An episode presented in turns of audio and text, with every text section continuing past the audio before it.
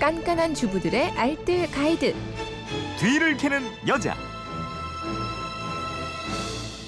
네, 일요일 뒤를 캐는 여자 일주일 총정리편으로 꾸며드리고 있습니다. 아깝게 놓친 정보들 지금부터 하나하나 정리해보시기 바랍니다. 오늘도 곽지연 리포터가 안내해 줄 겁니다. 어서 오세요. 안녕하세요. 월요일은 미세먼지 때문에 환기 못하는 날 청소 방법 그거 알아봤어요. 네, 미세먼지 심한 날에는요. 분무기 이용해서 청소를 한번 해보세요. 이거 해보면 은근 개운하고 상쾌하거든요.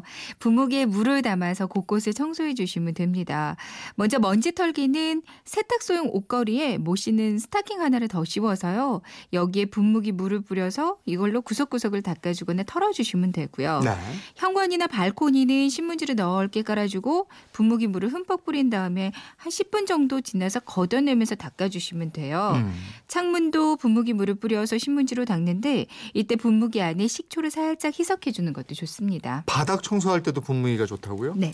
그러니까 천장 쪽을 향해서 물을 칙칙 뿌리면요. 분무기에서 나오는 물방울들이 미세먼지와 흡착이 되면서 아래쪽으로 가라앉게 되거든요. 네.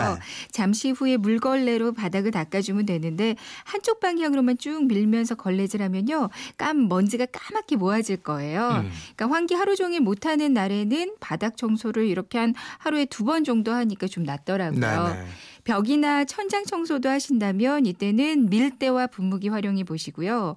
분무기 안에 소독용 에탄올을 살짝 섞어주면 더 좋습니다. 그러니까 미세먼지 수치가 조금이라도 낮아진다면 살짝 한 5분이나 10분쯤 환기 후에 바로 이 청소들을 해주시면 좋겠어요. 네. 요즘에 이거 쓰시는 분들 많이 계신데 화요일엔 공기청정기 올바르게 사용하는 방법 뒤를 캐봤어요. 네네. 먼저 공기청정기 사용하실 때는요. 환기는 금지입니다. 네. 창문을 열고 환기하면서 공기청정기를 돌리면 바깥 먼지가 쉼없이 들어오기 때문에 그 청정기 필터의 수명이 아주 금방 단축이 되거든요. 함께 요리하면서 공기청정기를 가까이 놓고 사용하는 것도 수명을 단축시키거나 성능을 저하시킬 수 있습니다. 공기청정기는 어느 한 곳에 붙박이로 설치하는 것보다는요. 시간대별로 장소로 옮겨가면서 사용하는 게 좋아요. 낮에는 주로 거실에서 그리고 밤에는 침실에서 사용하는 게 좋겠고요.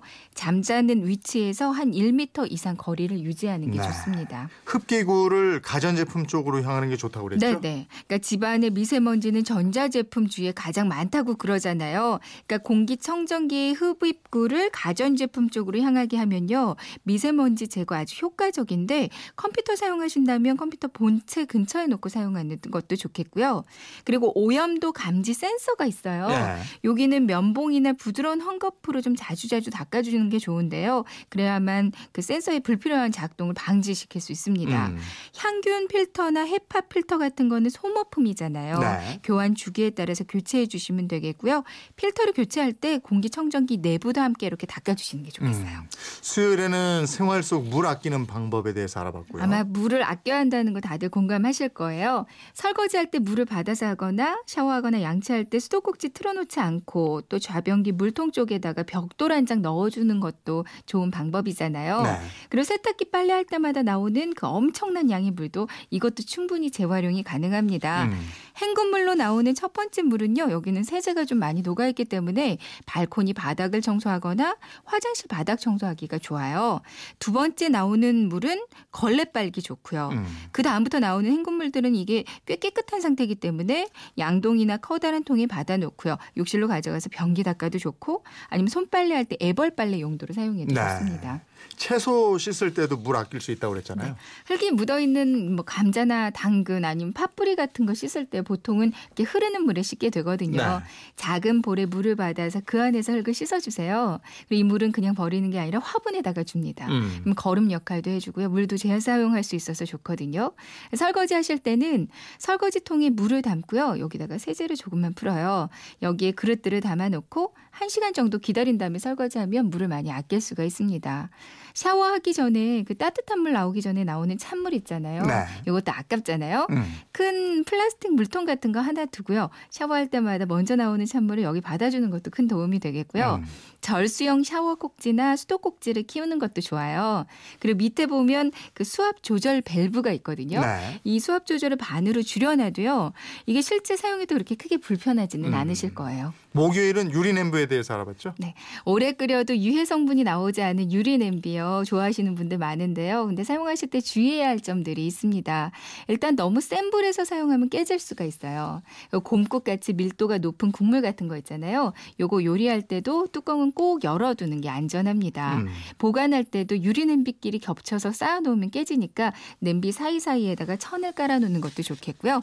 만약에 유리에 금이 가 있거나 흠집이 발견이 됐다. 그럼 바로 사용을 안 하시는 게 좋겠습니다. 그렇군요.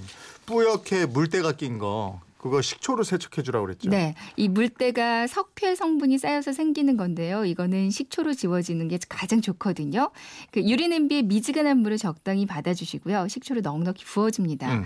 이대로 뭐 10분에서 20분 정도 그대로 두시고요. 그 다음에 수세미로 문질러주면 되거든요. 그럼 뿌옇던 얼룩이 싹 제거가 되는데 새 냄비처럼 깨끗해서 아마 놀라실 거예요.